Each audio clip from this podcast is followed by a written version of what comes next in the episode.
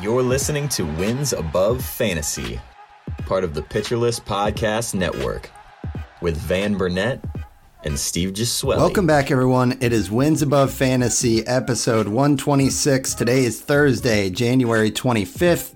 I am Van Burnett, joined as always by Steve Gesuele. We are back in the chair, Steve, for gosh, what feels like a whirlwind of different things we could talk about. We got PitchCon going on. Uh, we got some, you know, some small life news of, of, me becoming a father since our last recording. We still haven't gotten a draft in the books, but this is a fantastic topic for us to get another primer. We're switching finally over to starting pitching, and we've got starting pitching targets all across the ADP ranges. Going to be a fantastic show. Uh, love sneaking an episode in in the middle of PitchCon week because it's like we're already in the headspace anyway. So very excited. Uh, we could talk about that. We could talk about anything. Steve, how you been, man? Way to uh, bury the lead there with uh, you know the small life news of becoming a dad. Um, shout out to you guys. Super happy for you. You know, uh, honored that I was like uh, you know in that initial range of texts to you know to get the news and everything like that. You flew um, me out to Jersey for your wedding, Steve. Yeah. The least I can do is shoot you a text yeah, to tell you yeah. I'm a, a, fellow girl dad. No, no, no. no. It's uh it just speaks to this great relationship that is uh, and friendship that has stemmed from this uh, wonderful podcast. And you know, because of that, and there was some other life stuff going on uh, for me as well. And I think this is definitely the longest that we've gone between episodes. 100%. Um, yep. Because we're in the two week cycle, and we, we we had to miss one due to you know you becoming a dad. Like you just glossed over there quickly. Um, but it's it's it's it's great because I think this is like our wheelhouse. It's one of my favorite episodes, uh, the starting pitcher targets, and you know also it's it's I know we pride ourselves on on not taking breaks and, and, and not missing episodes, um, but but it you know it, it, definitely gave me the itch, and I know that uh, a few people reached out to me. Hey, when's the next episode? Which is kind of a, a nice humbling thing. Shout out to uh, Anthony R, who was. Uh, texting my sister actually, uh, his her coworker. Um, was like, "Hey, wh- wh- what's going on? Where's where's the where's the episode?" Th- that's how you know you're Love one it. of us when you're like itching for fantasy baseball episodes in the middle of January. Um, even though we are creeping up on, on draft season, and, and I do feel that PitchCon is a great kickoff to fantasy baseball season. Um, so it's, it's great, a, to, great nice to get back segue. into it. Yeah, yeah, yeah. That's a nice segue uh, because shameless plug. Since this comes out on Thursday, on Friday I will be on with uh, Nando Di Fino and also Joe Bond at 10 a.m. Central, so 11 Eastern, talking about sleepers and busts in, on the hitter side. So I'm doing pitching on this show, Steve, then shifting over to hitters for that one. Uh, but you guys got to check out PitchCon if you have not. Uh, we, you know, this is a annual event. Gosh, it's probably been running for 10 years. I don't have it in front of me, but uh, pitcherlist.com slash pitchcon. You guys got to go out, check out all of the stuff that's happening every day. There's nonstop content from 11 a.m. till the late hours of the night, uh, constant panels. It's fantastic. And the proceeds go toward ALS. So we are halfway toward our $10,000 goal go out, donate, guys. Uh, it's a fantastic cause, and it's so cool seeing the whole fantasy industry come together. Hell, today we had Jeff Passan on the show as a surprise guest, where Nick Pollack was all, you know, suit and tie talking to Jeff Passan. Man, it is like sometimes you got to pinch yourself and say, man, this is so cool to be a part of this personally, but also for Pitcher List as an organization to see how it's grown. So, very, very cool. Um, but that's that's the the bigger picture. Steve, uh, for us, for WAF faithful, we are talking starting pitching today. And uh, yeah, there's a lot of names here, Steve. We're probably going to have to uh, move faster than we typically do because we've got a nice little structure here. We got ADP pick 1 to 50. I got a guy, Steve's got a guy. We got ADP 50 to 100. I've got a guy, and Steve's got a guy.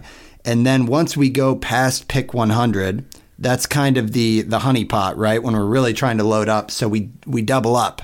And for 100 to 200, I'll talk about two. Steve will talk about two. Same with 200 to 300. We'll each talk about two. And then we got a, a late round flyer post pick 300.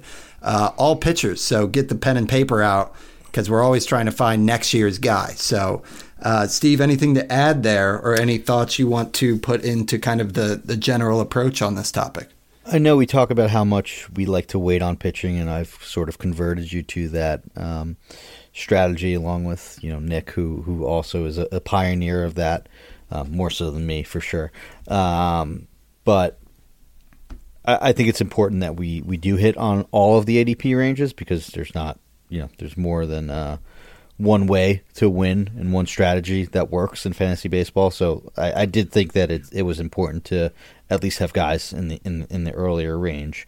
Um, you know, uh, I don't think we need to explain why Spencer Strider still is a good pick, despite us not wanting to spend a first round pick on him. But you know, there's still guys in that later range that if you do want to get a true SP one, um, I think it's important to identify and talk about what we like about um, guys in those ranges too. So, um, yeah, that was just a little little bit into the thought process when putting together this rundown, the, the ideas for this show.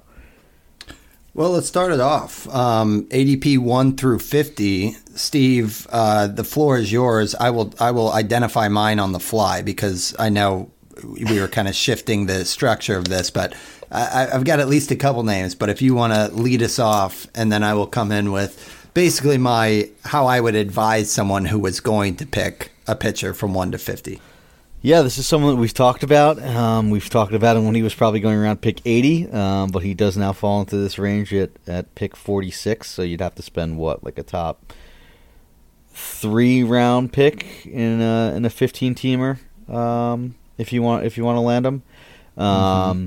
But if you do need to grab a pitcher in the third round, um, and and I think in in deeper industry NFBC type leagues, or you know TGFBI, or if I did ever play in the main event, uh, I would consider taking a pitcher around this range, um, due to the fact that it's a weekly lineup too, um, and pitching is bumped up. The guy that I would do this on is Yoshinobu Yamamoto, um, someone that, uh, that I talked a lot about um, on previous episodes. Sure, the cost has gone up, but I still firmly believe that he will be an SP one, um, you know, and has the potential to be a top five, top ten starting pitcher. And he's currently being drafted as the the 14th pitcher uh, off the board. Um, there's two closers briefly ahead of him, so probably the, the like 11th starter or so, um, 12th starter.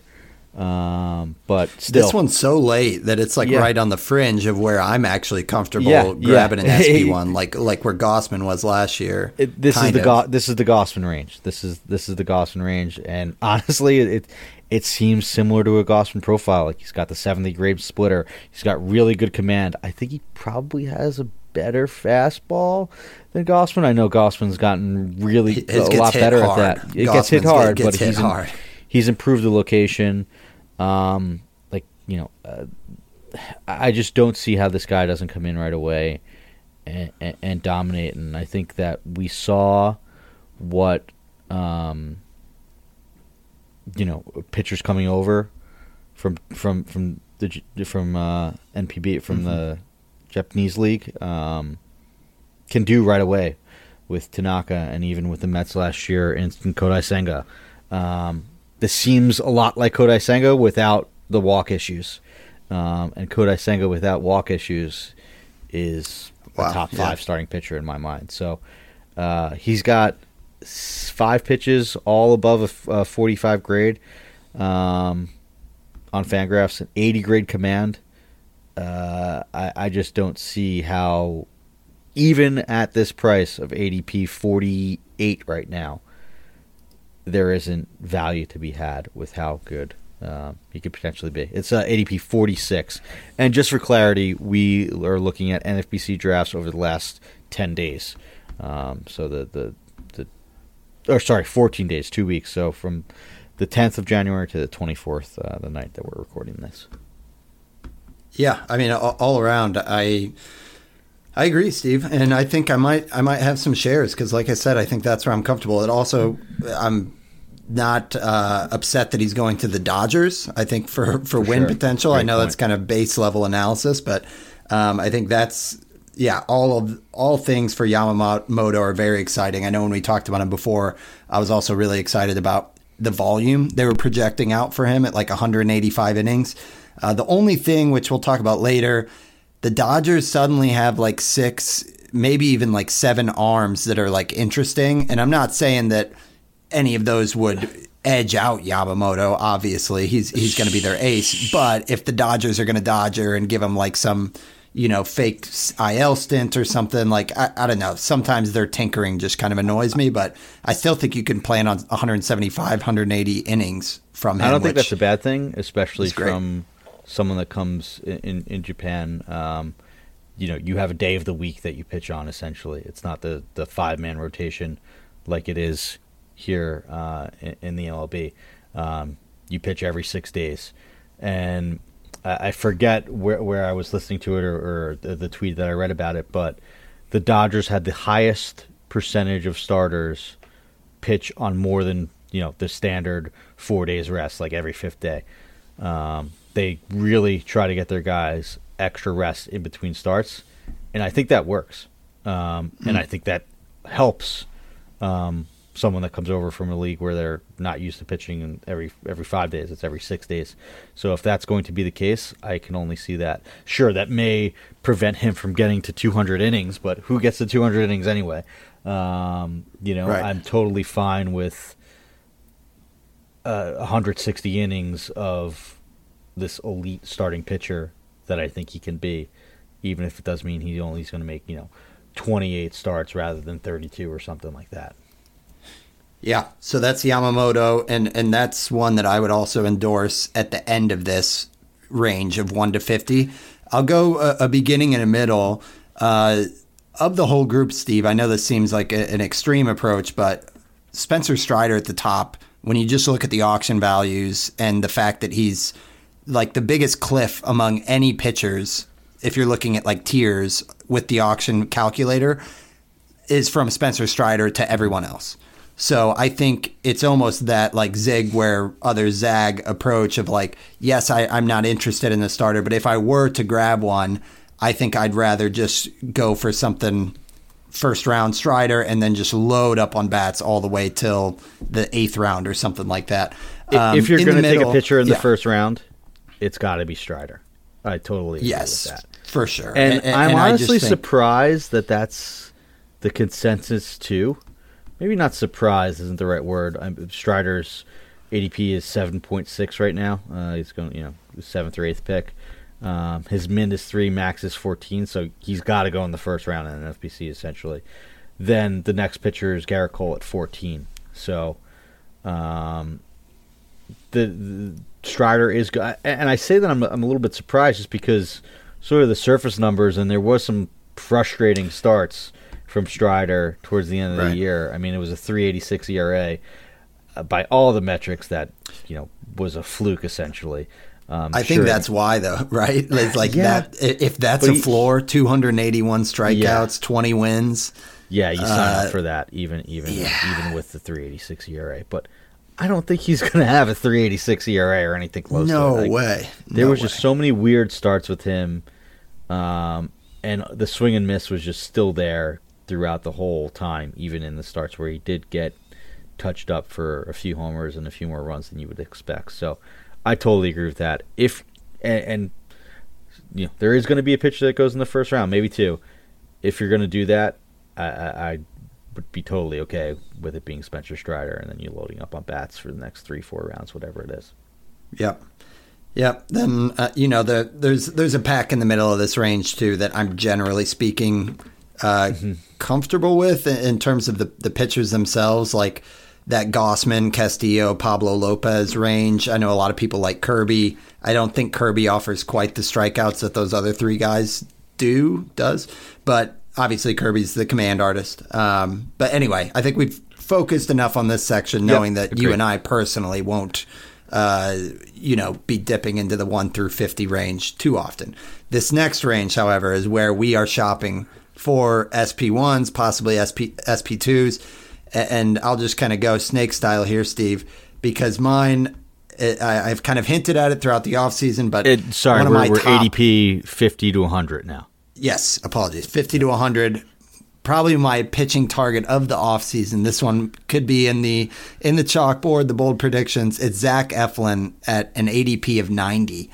Uh, I saw I saw Nick Pollack write up something about how you know Eflin might have had a career year, and it's not to say it's not deserved, but he just wants to chase stuff that's a little bit more fun.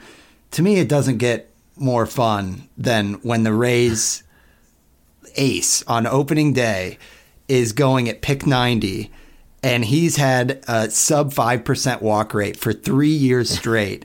Eflin, and I get it, guys. I, I know that he had like a, a tarnished brand when he was with the Phillies, but they have taken that curveball, completely gotten the most out of it. And of course, he has too. I, we can't give the Rays all the credit.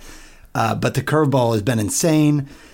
He had the 27th, excuse me, 27th best strikeout rate in all the majors, 14th best CSW. And the fact that he's just 29 years old is where I'm looking at this and just saying, like, he's probably going to go 180 innings. I don't see any reason why his ERA needs to be higher than like a 3.3 on projections. His whip is amongst the best because he just never walks guys. And last year he had a, yeah, like a career best K rate, which to me isn't really an accident when you join the Rays. And that curveball's always had a ton of potential. On top of that, he also introduced a cutter last year that he leaned on and, and kind of unlocked the whole mix. So I'm just pumped up about Eflin more than anything at pick 90. I get that there's some guys who are going to have a 30% K rate. Eflin's not going to be quite that. But to me, this is like I don't know the the the new Joe Musgrove or something, but I'm going to have a lot of shares of Zach Eflin, so that's that's mine in this range that I feel much stronger about than the the one through fifty class. There was, you know, so much there as far as far as what to like with Eflin and, and the fact that he went to the Rays, um, the fact that he had an elite pitch, um, the fact that he was able to do so many ground balls and keep hard contact down all he needed to do was bump up that strikeout rate from what 22% to 26.5% and he did that and with that you know an sp like one and a half was born you know?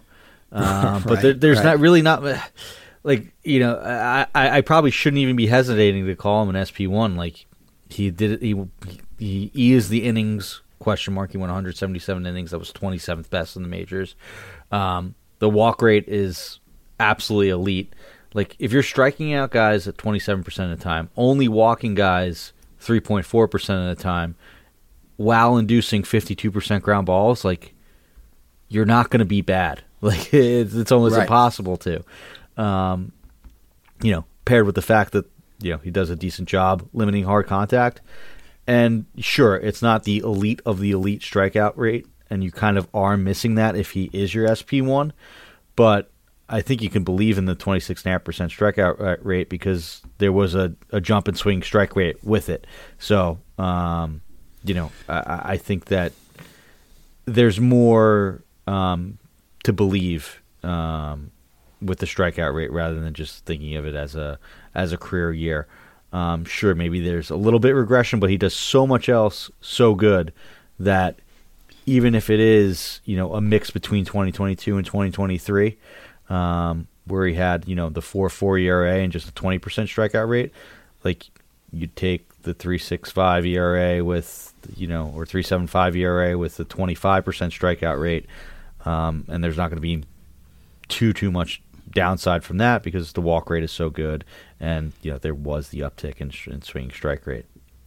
Yeah, it's in there too. I mean, when you like game log him, uh, struck out 10 Pittsburgh Pirates, struck out 11 Yankees, struck out 10 Angels. Like he's got a handful of games where he had nine Ks. Like, I, I, I think we we're too quick to like say that somebody doesn't have the chance to take a step forward, especially at age 29. So mm-hmm. I, I, don't know if it's a rhythm thing. Like I know when I brought something a similar argument up to Nick when we were having our podcast he said like, "Oh, well, look at the games around that. There's a game worth four strikeouts or five strikeouts." And it's like, yes, I I get that, but I love to see when a guy can go out and like it's almost like a ceiling within a game. And if the ceiling within a game is they can strike out 11 guys and throw like a two hitter, to me that's exciting that that's in there somewhere. So anyway, love Eflin. Um, curveball ramped up spin rate last year too. Like I just think there's so many things that I love here, and and I'm very happy the industry's not surging him up to like pick 70. So, uh, Steve, you're up on this range, pick 50 to 100. So I'll go with the guy currently going 82nd overall, the 34th pitcher off the board, um, and that's Eury Perez. Um, I'm sort of a, a, sucker for for these guys that show flashes of brilliance. Um, and and and, and show an upside and just seemingly need to take the next final step, um, like potential SP ones, or, or, or I guess uh, you know, you know, my type. Um, there's a lot of these guys that I have on these lists, uh-huh. and I uh-huh. think Eury Perez sort of is exactly that. Like he was super close to probably being drafted like 30 to 40 picks higher if you know he stayed um, up in the majors um, and, and, made a few more starts, um, and they didn't really limit his innings. Um, but a reason why I do like him is because he did get to 127 innings. Um, Altogether. 128 between the majors and the minors last year. So um, I don't think there is going to be as much of a concern. Sure, the walk rate is a little elevated, but like this has the potential to be like the best strikeout arm, um, like pre Spencer Strider, you know, before he was Strider, sort of pitcher in my mind. Like I think this guy has the stuff to be the best pitcher in baseball. A 16.8% swinging strike rate. That is absolutely insane. He throws his fastball 98 miles an hour. Um, you know, sure, there's not a lot of ground balls and there may be a bit of homers, and you would like the walk rate to get a little bit better. But mm-hmm. like if there's a guy that you could project as far as like arm talent, um, you know, he never had a walk rate above eight in the minors, uh, other than you know his first stint in 2021 at at at, at A ball.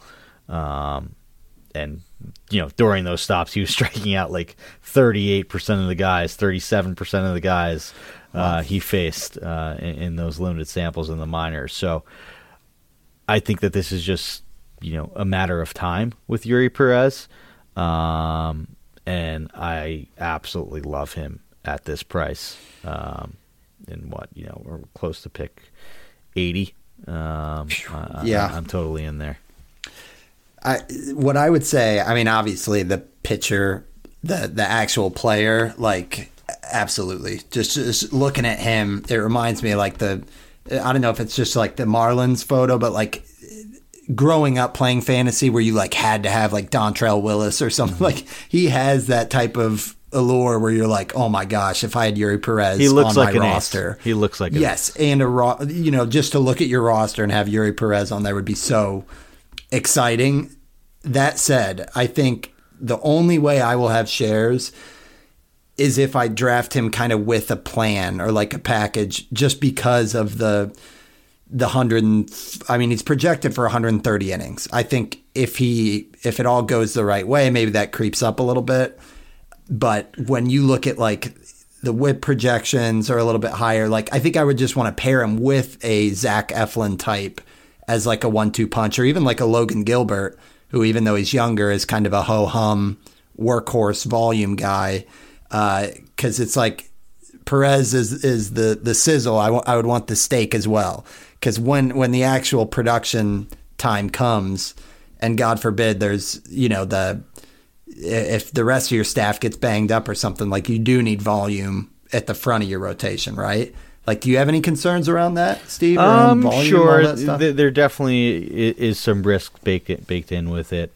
Um, you know, I, I lean back on the fact that he did, you know, get to um, a number that is respectable, you know, cl- yeah, respectable right. and close closer to For sure. average, honestly, across two levels, especially coming off 2022 where he only had 77 innings. So That's um, true. The That's fact that he was point. able to build on that, um, you know, the Marlins had a decent year and like develop all these pitchers so well, um, and and want to take the next step, and like I, I could see them, you know, leaning on Eury Perez, and if he's ready to go, like this this being it, this this is the year that that he's, you know, thrown to the wolves and, and makes his 25, 28 starts and, and at, all at the major league level, you know, assuming health. Um, so, uh, yeah, there obviously is risk in, in, in taking a pitcher like this, especially if he's like your first pitcher off the board. And yeah, I could see being much more comfortable if you do grab, you know, a Gallen, Gausman, uh, Castillo, or something like that from from that tier, and then Eury's your your SP two and and being okay with a little bit of a downside, but I don't know. Um, I just see the you know the 23 Yeah. 20 24 percent swing strike rate on the slider. Um, you know a fastball that's 98 miles an hour, um, and you know has a strike Six foot eight. uh, uh, six foot eight, and is a has a 73 percent strike percentage. You know, um, That's like, just insane, it- man. He's it's like made just- in a lab. yeah, yeah like, t- so this we've taught anyone who's listened to the show knows we we brought this up in the past like the Shane McClanahan that's like ADP 100 but you're willing to reach a little bit because they could be the next you know you mentioned Spencer Strider Steve I think one of the other ones was uh well last year we were talking about it with Hunter Greene and that Yeah. one didn't pan out but the difference is this one is 20 picks sooner than some of those For like sure, 100 for pick sure. ADP ones sure. and he's right next to I have to ask Bobby Miller, uh, who you're also a fan of. So I think we talked about this uh, on one of our like uh, draft strategy episodes where we were saying you can almost get that volatility early and then find your floor later with like a Chris Definitely. Bassitt, for example. So I I think that's an interesting, unique approach to this year, but. It, are you flipping a coin between those two guys, or do you really like think I Eury am. more than Bobby Miller? No, I think I am. I, I, you know, the the tiebreaker for me was that swing strike percentage for for uh, Yeah. Eury Perez. I think Bobby Miller probably has a little bit more floor just because he had 124 innings at the major league level. Um, you know, the and you could, but you have to project that strikeout upside. I don't, I don't, I have no question that I think that Bobby Miller will get there as far as like you know getting to the close to that 30% strikeout rate that you want from like a true SP1. Um, but I, I, I- that was essentially the tiebreaker for me. This the swing strike rate between Miller and um, Perez. But um, and Nick has him 16th and 17th on the list, which is which is pretty fitting. I think you bring up a great point. Like I want Bobby Miller or Eury Perez early, and I'm cool with taking them as my SP one, and then I'll fill in all my oatmeal guys towards the end, and even on like you know in, in shallower daily leagues, like with, with waiver wire guys, like you know how, how you know how valuable was you know uh, some guys that you just picked up that were you know solid starters, like Just you- inning like- eaters, yeah, yeah, Merrill Kelly type yeah, of like thing. Mer- yeah. you know, so, you know, not not even as far as as far as that goes, but like, you, you know, like a, like a starter that, you, you know, you, no one drafts, but uh, you know, uh, like a Bailey Ober's type of thing, like a Clarke Schmidt, um, you know, guys that don't have this unbelievable fantasy appeal, but are oatmeal guys that you could find and fill your staff in and amend for that. Like I'd rather take the risks on guys earlier and pay up for that um, Yeah. upside, and then keep that in mind when filling in the back end of your staff. Yeah, I mean, uh, it's the players are so good that we almost have no choice but to like that approach because that's where you have to pay for them, and you don't want to be the manager who has none of these top end arms. So I, I totally get it. Um, I might be a contrarian on on Bobby Miller. I haven't decided yet, uh, just because uh, the doubting Thomas he has yet to actually game log show me the same stuff Sure. that Eury Perez has. So Yeah. that might be one thing. Uh, on like a bold prediction, not that I want to, you know, count him out. I'm sure there's a reason why everyone loves him, but it's man top. Him being like ahead of Blake Snell when he has yet to like register a double digit strikeout game to me is nuts. Yeah, you want to see more strikeouts. I think it's easy to project project the strikeouts with Bobby Miller with the stuff Sure. that he has. Sure. Okay. Well, I guess uh, it's a top heavy show because we've gotten through four names and we've got to get through, uh, let's see, another 10 in the next half hour. But we will do it.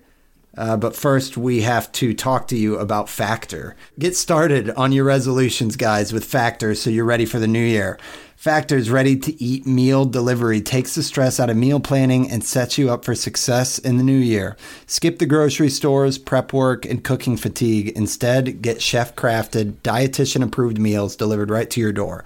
With over 35 meals to choose from per week, including options like keto, calorie smart, vegan, and veggie, and more. Plus, over 55 weekly add ons, you'll have a ton of nutritious and flavorful options to kickstart your resolutions. Skip the overpriced takeout trap. Factor is cheaper and way more delicious than takeout. Get chef crafted restaurant quality meals delivered right to your door. They're ready to heat and eat in just two minutes, which means more time for you. Head to factormeals.com slash WAF50 and use code WAF50 to get 50% off. That's code WAF50 at factormeals.com slash WAF50 to get 50% off. All right, Steve. So shifting to our favorite area of the draft to load up on, on pitchers, it's ADP 100 to 200. So in this section, we've got uh, we've got two each. So maybe we'll just alternate back and forth here. I'm starting with one that might be a little deja vu. I grabbed him in uh, our PL mock draft. I uh, I believe we talked about him on second half breakouts, and to my shock, Nick Pollack sung his praises on the opening segment of PitchCon today.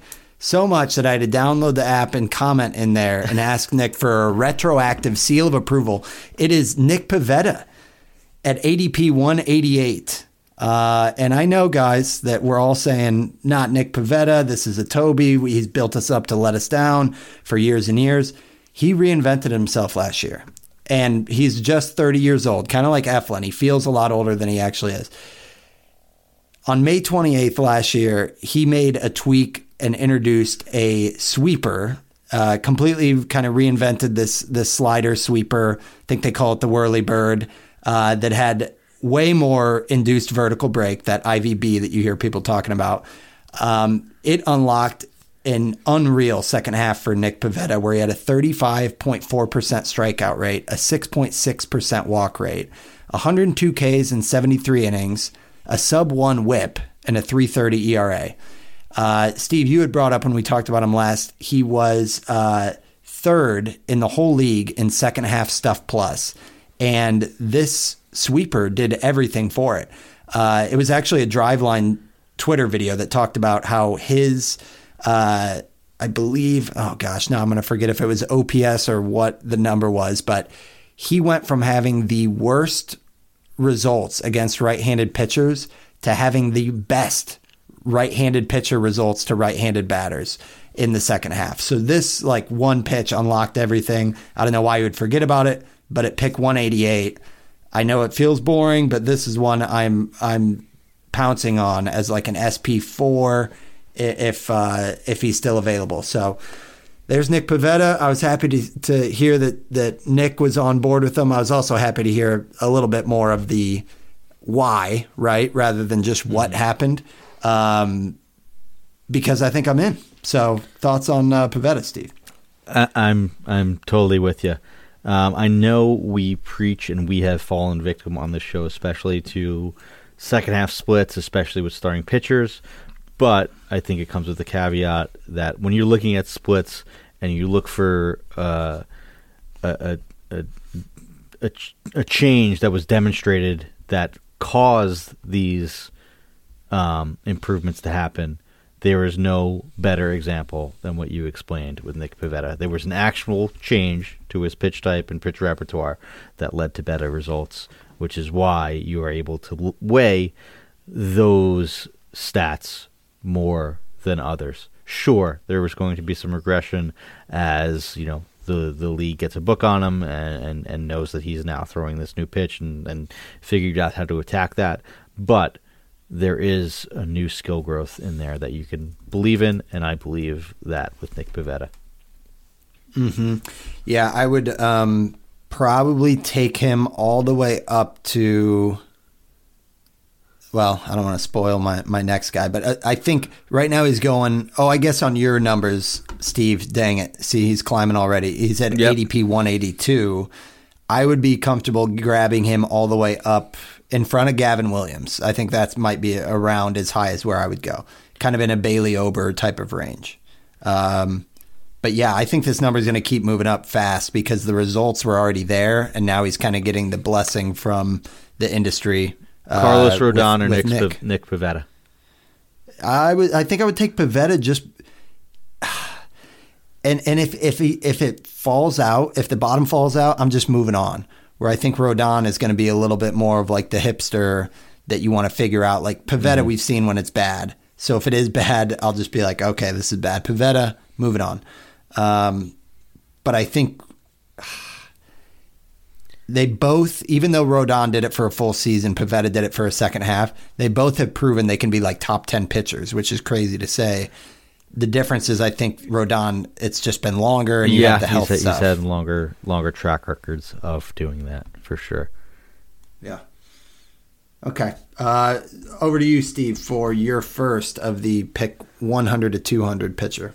Um, another guy in the mold that you know sort of needs to take the next step. Maybe this is more of a prospect play, just because there hasn't been um, that many innings at all, really, for him at the major league level. Um, that's Shane Baz. Um, I lean back to our conversations that we had um, with Alex Chamberlain of Fangraphs, um, just about how much we were oohing and ahhing and goo goo gaga over Shane Baz and you know the the bad draft day jokes like Shane Baz or or, or nothing on on, on the on the napkin pad. Um, That's right. So this is Even just Spore. Spore loved him too. Like, yeah, uh, yeah, Like the whole the whole industry loved him, and now you have the chance to grab him at pick 188. Sign me up. Sure, I know that That's there's still true. some injury risk. Um, believe he should be good to go for for opening day. Um, so, um, you know, it, it's it's just one of those classic things that you know he's not being drafted high because he didn't pitch for the last year um, and a half, whatever. Um, so I'm totally in on Shane Baz for all the reasons that we, we fell in love with him before. Nick is too. He's still he's at 29th on the list uh, despite not pitching last year. So, um, you know, I, I think that there is upside that's easily forgotten when a guy loses a year, especially just as he is about to make, um, you know, his his his, his full and anticipated full season debut, right? Um, That like he was in, in the start of 2022. So, um, you know, there's not much of a of a major league track record to go on, but it, it's easy to forget why he was like the most hyped prospect heading into 2022. So, and he was being drafted probably what around pick Pick like- 120. Yeah, yeah, 120 was 60 picks his- higher than this um, heading into that year. So a nice discount just for essentially just you know missing a year. So uh, I'm good with that and, and like Shane Baz a lot in, in this range. Yeah, I, I couldn't agree more. I mean, I almost think a lot of the points you brought up for Eury Perez, although maybe volume, Yes. Perez has a leg up with that. Like you said, that he's got that 120 And he plus he had a under his belt. 17% swing strike rate at the major league level. Baz has not done that yet. Is there is there any doubt on that part though, Steve? Because I like I think we would be shocked if he didn't have like pitching ninja level. What you know what I mean? Like whiff leader, all that stuff. like I, I think the floor is like last year's Hunter Greene, which is frustrating, um, but you know has that that stuff. But I, I don't even Okay. think that he has that much of a walk problem. Like so, that's probably not giving him um, that much credit, or like you know a bad fastball problem. Um, Yeah. I, I think Baz's upside or you know floor probably is a bit higher One- than that. so but maybe the results results. This floor. might help you. This might make you feel good. I, I was looking at this earlier, speaking about the auction calculator. When you pull up pictures, you know you've got like thirty on the first page. They they have it sorted from high dollar to low dollar, of course, and then you can see the ADP. So just like scanning that list, I was like, okay, who's a pitcher whose ADP is like deep, who's in this range? And I don't have it in front of me, but it was like the 30th best auction calculator uh, pitcher in terms of the return was Shane Baz. And it's like you see this 180 ADP versus all these other ones that are like, you know, double digit numbers. And I think that's even with him only being projected out for like 100 innings. So I think they've got him as like this super ratio helping type of pitcher. Um, Yeah, we So talked I'm- about I'm- that I'm with, with. Chamberlain too. Like it's one of the rare pitching prospects that that uh, projections were in on. So like Yeah. for for someone Yeah, for a his- projection system that you know does all it can to regress and bring down unproven players, pitchers. Um, it, it goes to show how much they believe in, in this stuff and, and, and what he's done at the minor league level. So yeah, that's a good point too. Um, I just I, I'm excited to be able to draft Shane Baz that late. Yeah, for sure. And honestly, that's the segue to my second guy because Baz, with limited uh, volume but high impact to your roster, is almost like a long relief, which brings us to Michael King, who's my second one in the mix here. Uh, so, Michael King basically uh, after years and years of being one of the best like bulk relievers kind of his own category of a fantasy player uh, now finds himself with a rotation spot for the padres and he himself is being projected for kind of that same eury perez type of range of like 140 innings um, but steve I, i've got to do a, a little bit more of a deep dive on king as it relates to like when we saw him start, what you know, were the numbers? Did the numbers go down at all? Things like that. But just looking at him and having seen his stuff from pitching ninja, all that stuff, he has elite, elite stuff when it comes to swing and miss. And the fact that like last year we saw uh, how many innings? 104 innings where he had a 275 ERA and uh, pretty much a 30% strikeout rate. And you can get him at an ADP of uh, what? Michael King, 152. So he's going after a guy like Jordan Montgomery. Uh, he's going after a guy like Hunter Greene.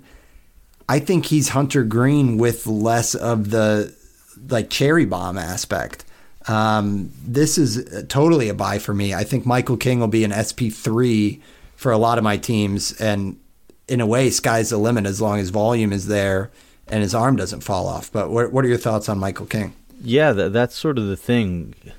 None of the stuff for Velo or anything sort of dropped off. It was like the, you know, um, Carlos Carrasco when he first made the change from the from the bullpen um, to a starter and, and broke out. Um, like you know the, the the there wasn't a corresponding dip in stuff when he was asked to go um, multiple innings essentially, which is rare for you know when a guy transitions from the bullpen to um, a starting role. And as someone that reaped the benefits of sort of, you know, I, I remember talking about streaming Michael King, and then, you know, uh, he he was one of those guys that you picked up and you sort of never let go. Um, uh, at the end of last year, and I think the fact that he was a guy that the Padres targeted in a return for Juan Soto tells you that you know an, another organization believes in him and, and, believes that he could be a starter and is someone that they wanted in giving up you know um, one of the most valuable position players in all of baseball. So uh, you know I, I think that sure um, there may be a, a, bit of regression and, and, and seeing if he can do this over a full season is a question mark.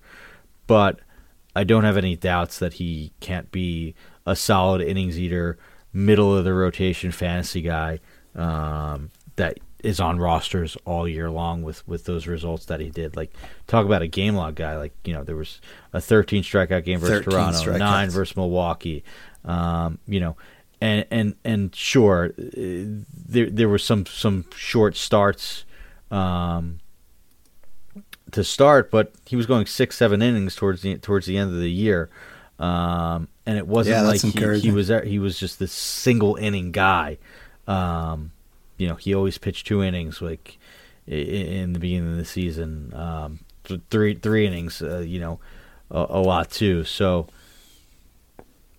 I, I think that there is, he, he's being like I really wanted to squeeze him on my on, on my on my list here, and I couldn't decide if 150, where he's being drafted at right now, as the 62nd pitcher off the board, was too high or too low. Like I'm still torn in between.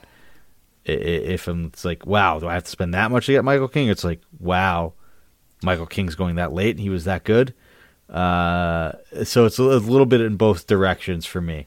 Um, I guess, like, I think there's just a like chime in, and this is uh, speculation, but the there's such a batch of the youngsters with Eury Perez, Bobby Miller, Cole Ragans, like all the you know, just looking at Michael King, if he didn't have the background that he had, and you looked at projections of like what he can be with 140 innings, if you put it on one of those rookies, I feel like you would take that. You know what I mean? Definitely. That's like my response to it. But I guess you could. The, the flip is Shane Baz is thirty picks later. Yeah, and it's a kind of a similar discussion. I think, but King's one forty. I think Baz you'd be lucky to get to 115, 120.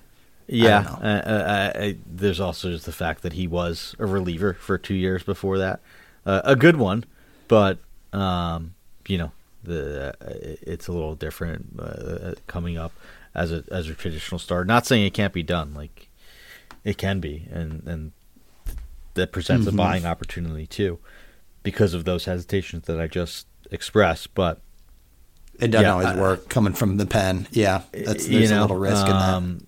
The, the, the, the, there there's a lot to like. Um, you know, uh, a sinker that that's that's you know gets a lot of ground balls um, a slider that misses bats at a good clip, um, and and and a changeup too that uh, you know is in the 89th percentile as far as uh, swinging strike rate with that. So. Yeah, he doesn't have the, fastball. Other yeah, guys. doesn't have yeah, the, the right. fastball, but it's more of a sinker, slider, changeup, um, you know, four seamer for for for called strikes type of thing. Um, so and, and, it worked. It it, it, it he found uh, something that worked. It is just concerning because like there was only three starts last year, four starts where he went five innings or more.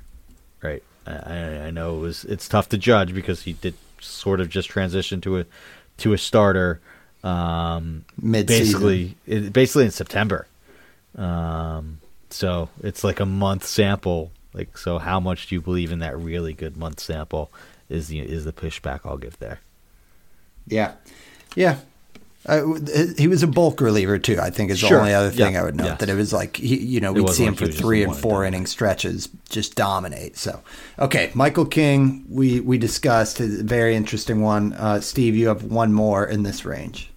Yeah, this this is more of uh, the type that I was describing in, in like a, a, prospect arm that um, you know, may not have had the greatest year, but shows a lot of signs to, to be able to take the next step.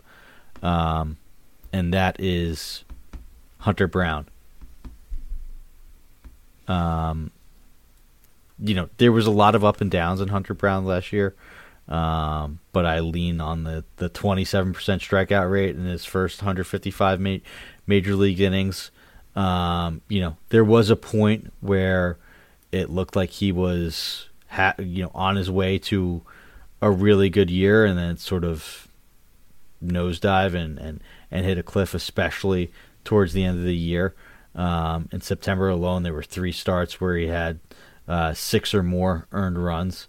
Um, there was another one in August uh, that he had six or more earned runs. So it really looks like he fell off a cliff once he got to that, you know, 120 um, inning threshold.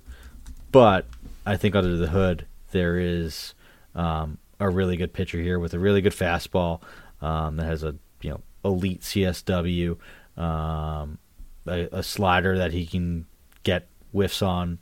Um, not as much as not not as much as you, you, you would you would like looking at it now.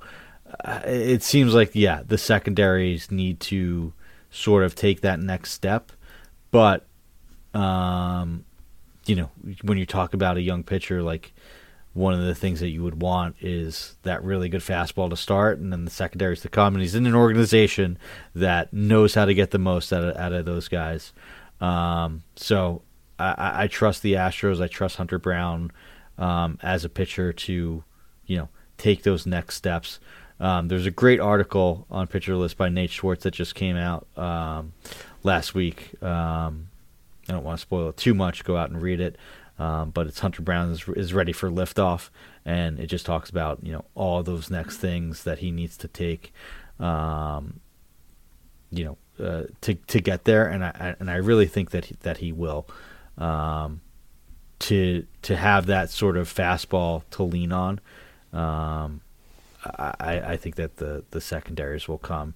Um, you know, it, it was a really rough second half for him. It really was like, yeah, he was looking Velo, like a rookie Velo of the year a little bit. Yeah, and, yeah, yeah, and then he like was not really rosterable in in, in the second half. But I think that sort of prevent, provides more of a of a buying opportunity um, for sure uh, with, with, Hunter Brown. So um, you know you kind of have to squint. and You hope that you have to you know wish cast and project that those secondaries take a take another step. But um, I think that he should be able to do it. Yeah, this is such a nice area of the draft for upset. Like, unlike other years, I won't be devastated if one of these guys gets, you know, quote unquote sniped because there's so many in the same range. Like, you know, I I talked about Pivetta, uh, who's you know 20 picks after Michael King, and then there's Shane Baz right next to him. There's Hunter Brown right next to him. Uh, I like Bryan Woo, who's right there. We'll talk about another guy like that's such a great spot in the draft, and all the reasons you laid out are great ones for for Hunter Brown. That when it's good, he can be as good as any of those other guys we're talking about.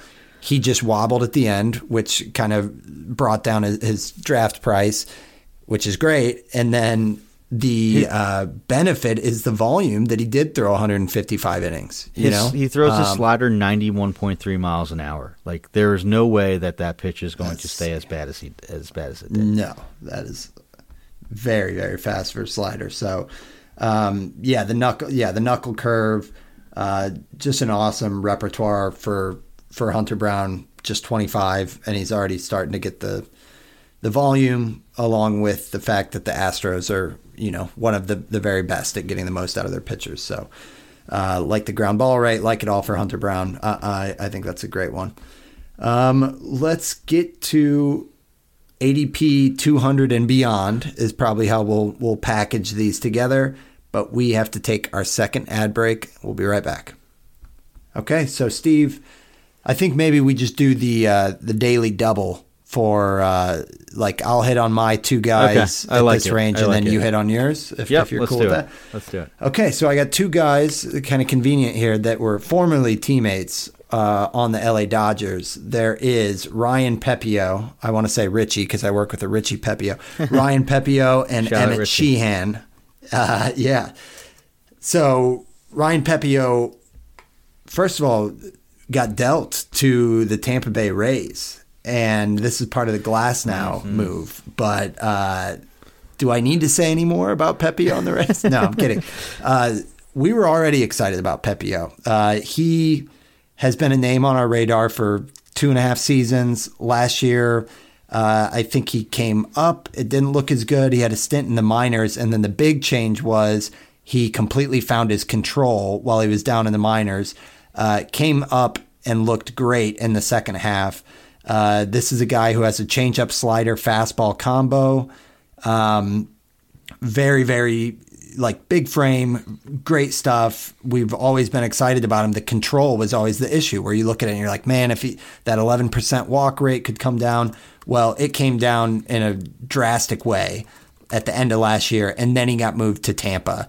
Uh, where they will be fully leaning on him, unlike the Dodgers, who kind of, you know, they've tinkered, they bring him up, they send him down. The, the Rays need Pepiot. Uh, he is a part of their project. So uh, with an ADP of 202, but I think this might be kind of cheating because in your date range, Pepiot is pick 195. So a consolation prize if you miss out on Pivetta, Baz, and Hunter Brown. Um, I also like Bryan Woo, but I, I really like Pepiot, and the more raised pitchers, the better for me. The second one on my list is Emmet Sheehan, uh, who stayed with the Dodgers. Now, there's a little bit more playing time confusion, I guess you could call it, because uh, once Walker Buehler is back, which might be like May, late April, depending on how they handle it. So there's there's kind of six guys in that rotation right now vying for you know everyday starts. Sheehan is would be the one to go. That said, ADP 261. This is uh, quite a discount, and this is one that uh, when he came up last year looked really really good uh, only 60 innings, but if you throw that like qualified number out from a volume standpoint, he was 13th amongst all major league pitchers on swinging strike rate. 13th. Uh, and that's all thanks to the secondary stuff. His slider, his changeup, both have great whiffs. Um, he, unlike Pepiot, still has the walk issue where it's hovering around 10%. You'd love to see that come down. Uh, but Sheehan's another one that had 122 innings last season. So kind of that same range as Eury Perez, where you could see them taking a big step forward and, and throwing like 140, 150 innings. Uh, so he'll need to prove it in April in order to kind of fend off Buehler or make them really think about, uh, you know, a six man rotation, or maybe it's a life finds a way type of thing and somebody gets injured, which you never hope for, but that would lead to everyday playing time. Uh, but that's Emmet Sheehan. Very solid fastball, great extension, great velo. Uh, locates it high. It's kind of the Blake Snell blueprint. Um, and yeah, I, am a big fan at this price, especially. I think he's. Uh, I thought he would be much more of an investment, um, but hope, hopefully that stays the case. And that again was my my number. So yeah, 257 on on your ADP list. So those are my two, Steve. Pepiot and Sheehan. Another guy in Sheehan that you I can kind of just look at one number in the swing strike rate and and be in. Um, so yeah, there there's there's a lot of upside and a lot to like. I think I would lean Pepiot just because there was a lot to like. You know, I, I just doing uh, on the Pitcher List player page like when you look for more articles like we've talked about him we talked about him on our preview show last year we talked about him in season as a stream um, and there was a there was a, a, a, change after he went down to the minors and the control was fixed. I I, I forget what it was exactly, but there may have been. we talked about like, it on one of our shows. Yeah, yeah. What it whether it was like a, a new stance on the mound, a new grip with a changeup. I think it was a new changeup grip, but whatever it was, it led it unlocked that control, and he still was able to keep that elite elite changeup. Um, and like when a, when the Rays target a pitcher with with like one tool like that, like look at what happened with Zach Eflin. Like I want Ryan Pepiot on like all of my rosters next year. So um, I like both those names. I think He's I would project- slightly lean Pepiot though. Pepiot's projected for 136 innings, but he only threw 64 last year across all levels. So uh, Sheehan actually threw a little bit more than him. Uh, you get a bigger discount on Sheehan, but I, I hear you. In a vacuum, I would take Pepiot yep. over Sheehan. So uh, let's hear your your daily double here, Steve. So a guy that we've also talked about, I think on, on previous episodes back in December, Shota Imanaga. Um, he signed yes. in the time um, since we last spoke about him, so he may not be. Dude. He may not be in this range for much longer. He's at pick 205, but he went to the Cubs. Um, and, and, the reasons why I liked him, I, have preached before. Uh, in the sample from the World Baseball Classic he, um, that Eno Sarris provided, he had the best stuff plus. Um, he has a 70 grade command on Fangraphs. he signed with a team that you know, sure the the wind does blow out in, in, in, Wrigley, but it's a it's a decent place to pitch early in the season, and when the wind's blowing in, it's it's a, it's a good place to pitch. Um, right. It's a team that you know is looking to take the next step and has done a good job with the pitchers that they have signed that are more veteran pitchers. I know is not technically a veteran, but he is an older guy.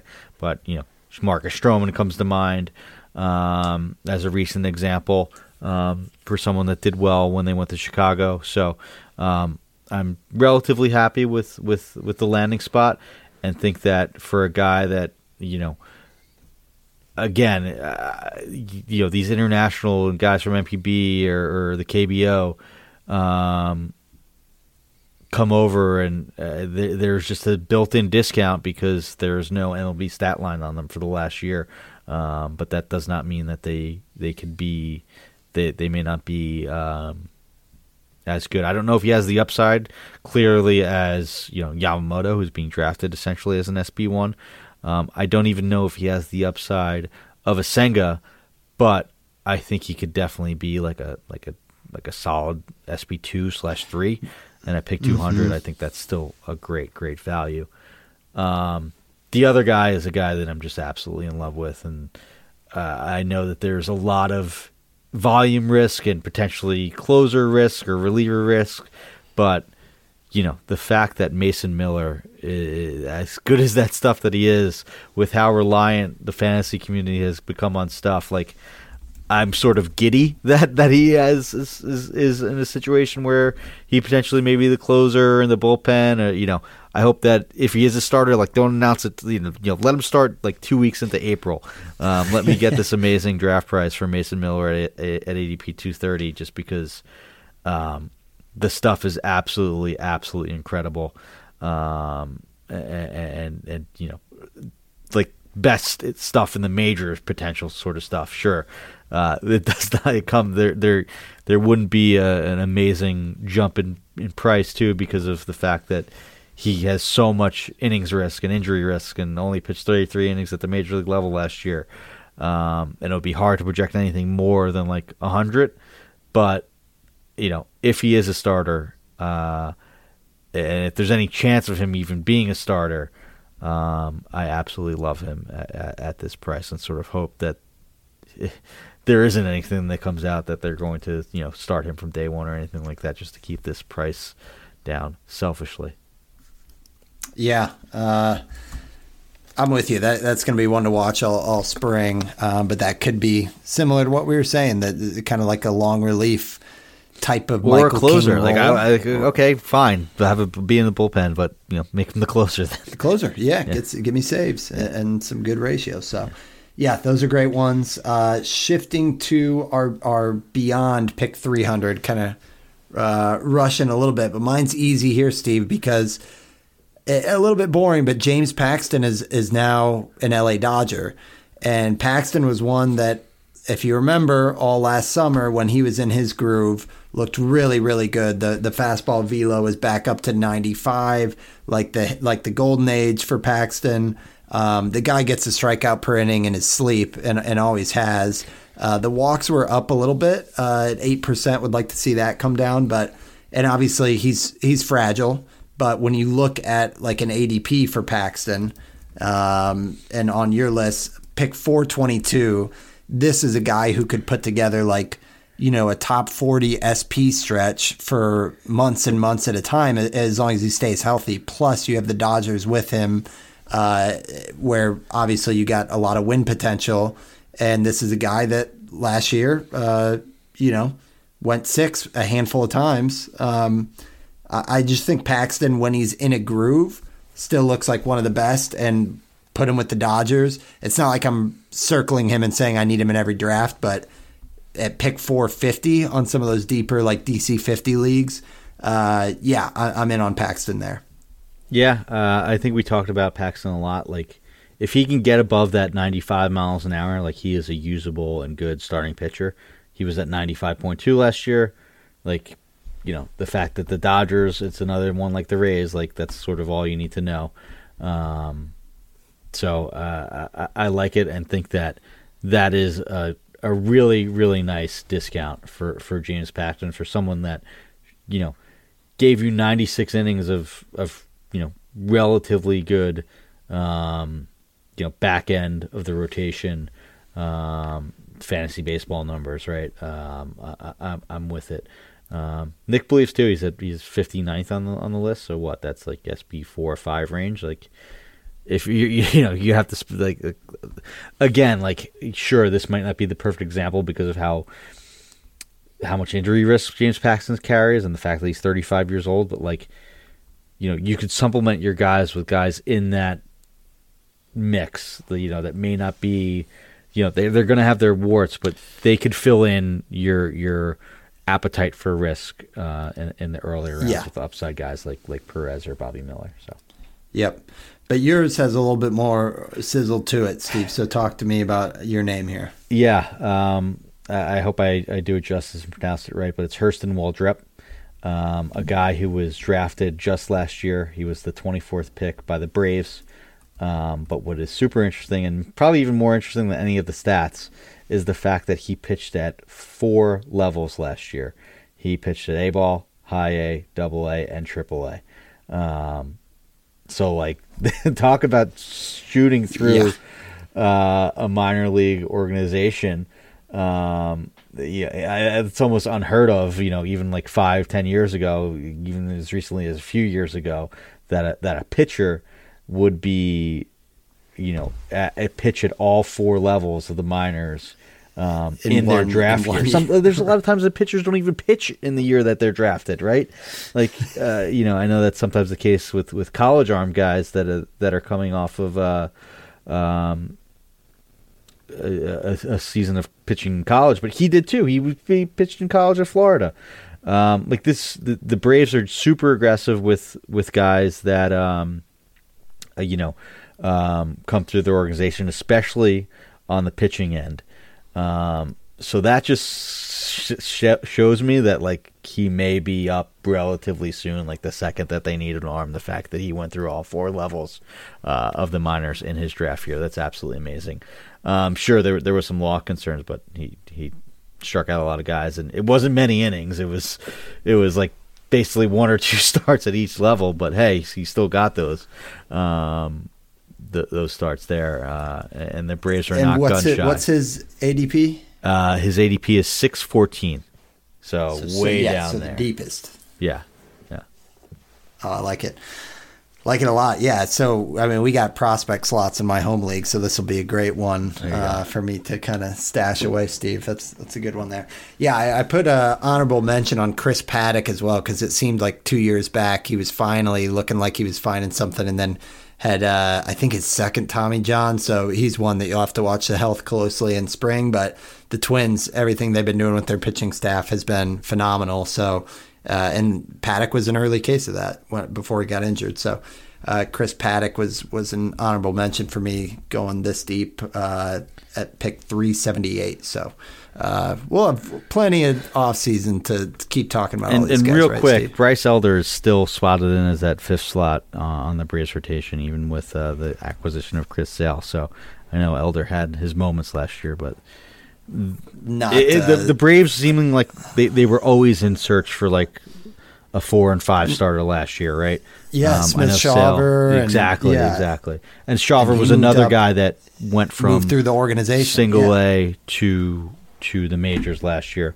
And sure, that's also competition for for Waldrep, but I think that you know he probably has better stuff than him uh, overall. He has an absolutely insane splitter, which you know um, we we see, we see how even though it is a risky profile, we see how that how well that could work with guys like Senga and and uh, and Gausman there. Uh, Yeah, not saying that yeah. that's that's what he's going to be, but that's like the the wish casting upside projection there. No doubt. It's a great name.